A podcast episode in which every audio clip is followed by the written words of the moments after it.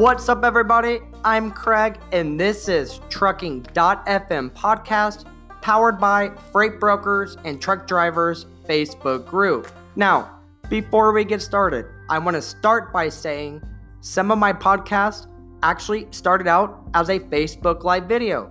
So at times, you may hear me say things like drop your comments below if you're watching, or every once in a while, notice the audio slightly cuts off due to the video to audio conversion. Nonetheless, the information is still just as valuable. I only wanted to give you a quick heads up to avoid any possible confusions with my listeners. Now, enough with all that. Let's get started.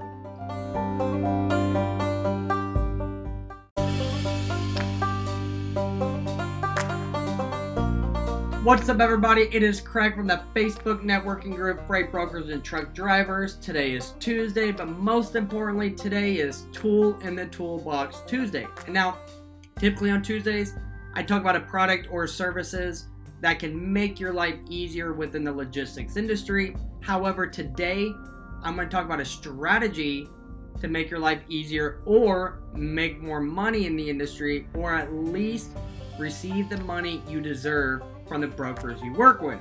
And now, of course, we are talking about detention. And now, I actually made a video about this at the beginning of the year, even organized uh, resources within the group, and created cheat sheets that I sent out to drivers to help them um, when they're facing detention issues. And yet, still, the number one question in my inbox and one of the most heated discussions in the Facebook groups is detention. And now, since I made that video, other logistic professionals has actually done the same. A name that pops up to my mind first, because I know there's a lot, is James Hand from the brokerage Liberty Line. He has actually made a couple videos raising awareness or bringing more awareness um, to the industry uh, problem that drivers face every day. Not only people, but companies such as Trucker Tools are using their platform to discuss the safety risk drivers face every day when they're delayed at a shipper or receiver. And now, Trucker Tools, they've gone a step farther, a step further rather, and actually created technology within the app to help settle disputes or combat the issues with detention with their feature detention alerts. And now, the whole point of this video is because a couple mornings ago, I went through my group and I filtered all the posts by detention, and I'm still seeing the same questions posted and commented within the groups as I mentioned above. So I wanted to redo a quick video and at the end send everybody a quick simple detention cheat sheet drivers and your dispatchers can use to get paid. I will go ahead and drop that info uh, towards the end, you know, towards the end of the video. And so before we get started, I do want to mention something. From the rates I discuss or the scenarios in the industries, I am just using them as examples. I don't make up the rates. I don't make up the free time that the shipper or the receivers.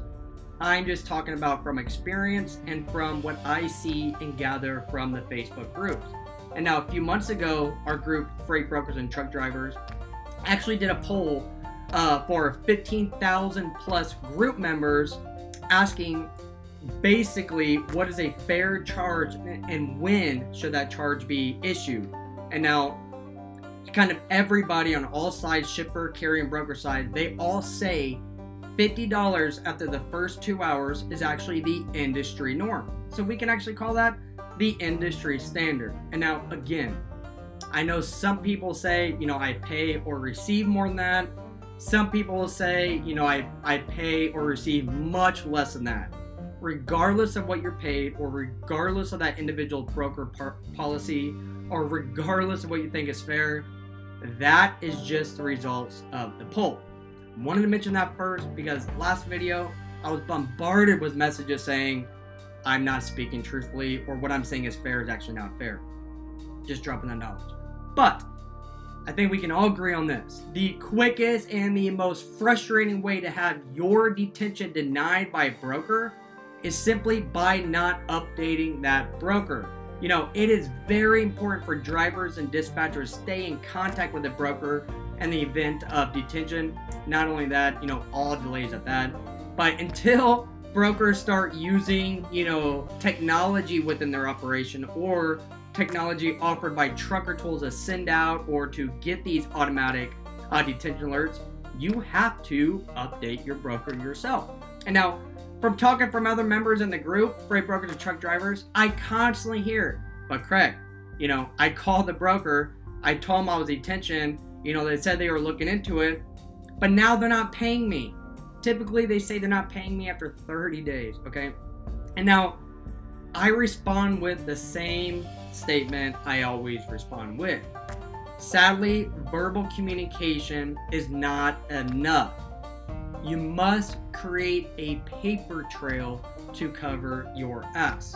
And now I say it like that because verbal, everybody forgets verbal conversations, right? You can't forget a paper trail. You can't forget the facts that are in an email at the time of that event. And now, I understand creating a paper trail may take an extra minute or two per occurrence, but trust me, it will save hours of frustration at the time of billing when that broker is attempting to not pay you. And now, back in the day, it's been about five or six years ago or so, can't really remember, but I used to drive sprinters. And now, when I drove sprinters, I sent the email every chance I could, within a reason, of course, to have a solid paper trail of my activity on that load that I received from a broker. And now, I didn't do this because I had to. Of course, I was never asked to do it. I did this because I worked at a brokerage for many years before I drove a sprinter, and I knew exactly what to do to receive, receive detention 100% of the time. And now, and Trucker Tools detention strategy for owner ops and small fleets, uh, their blog that they posted a couple months ago, they recommend you negotiate your detention rate either by the per hour or 15 minute increment. When you negotiate the rate for that freight you are accepting, do it at that moment because this sets the expect- expectation that you will charge them in the event you wait excessively at a shipper or receiver. And now, when I started driving, I made sure to do just that. I included my accessorial policy as well as my detention policy in my carrier packet that I sent out to brokers when I was getting set up with them. And now, other members have talked about doing the same exact strategy and having great success from it. And now, a lot of people say, but I do that with my brokers, but then post in the group that they're having issues receiving detention from a mega brokerage. And now, as I mentioned, other other members have talked about their success, even with uh, mega brokerages such as TQL. Other members have posted in the group helping other members as well, mentioning, you know, as a carrier, we have detention agreements in place with mega brokerages, you know, because we added it in our carrier packet. We had a conversation with them when we were getting set up. They agreed to it. We're golden. We never have to worry about issues receiving detention pay in the event we're delayed at the shipper receiver with that brokerage because I have the proper steps in place, such as including it in a carrier packet.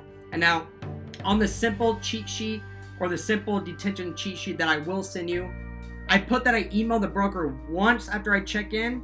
After about an hour and a half has passed, I will email them again. And in the event I hit the two hour detention mark, well, guess what? I'm letting them know by email that detention has started.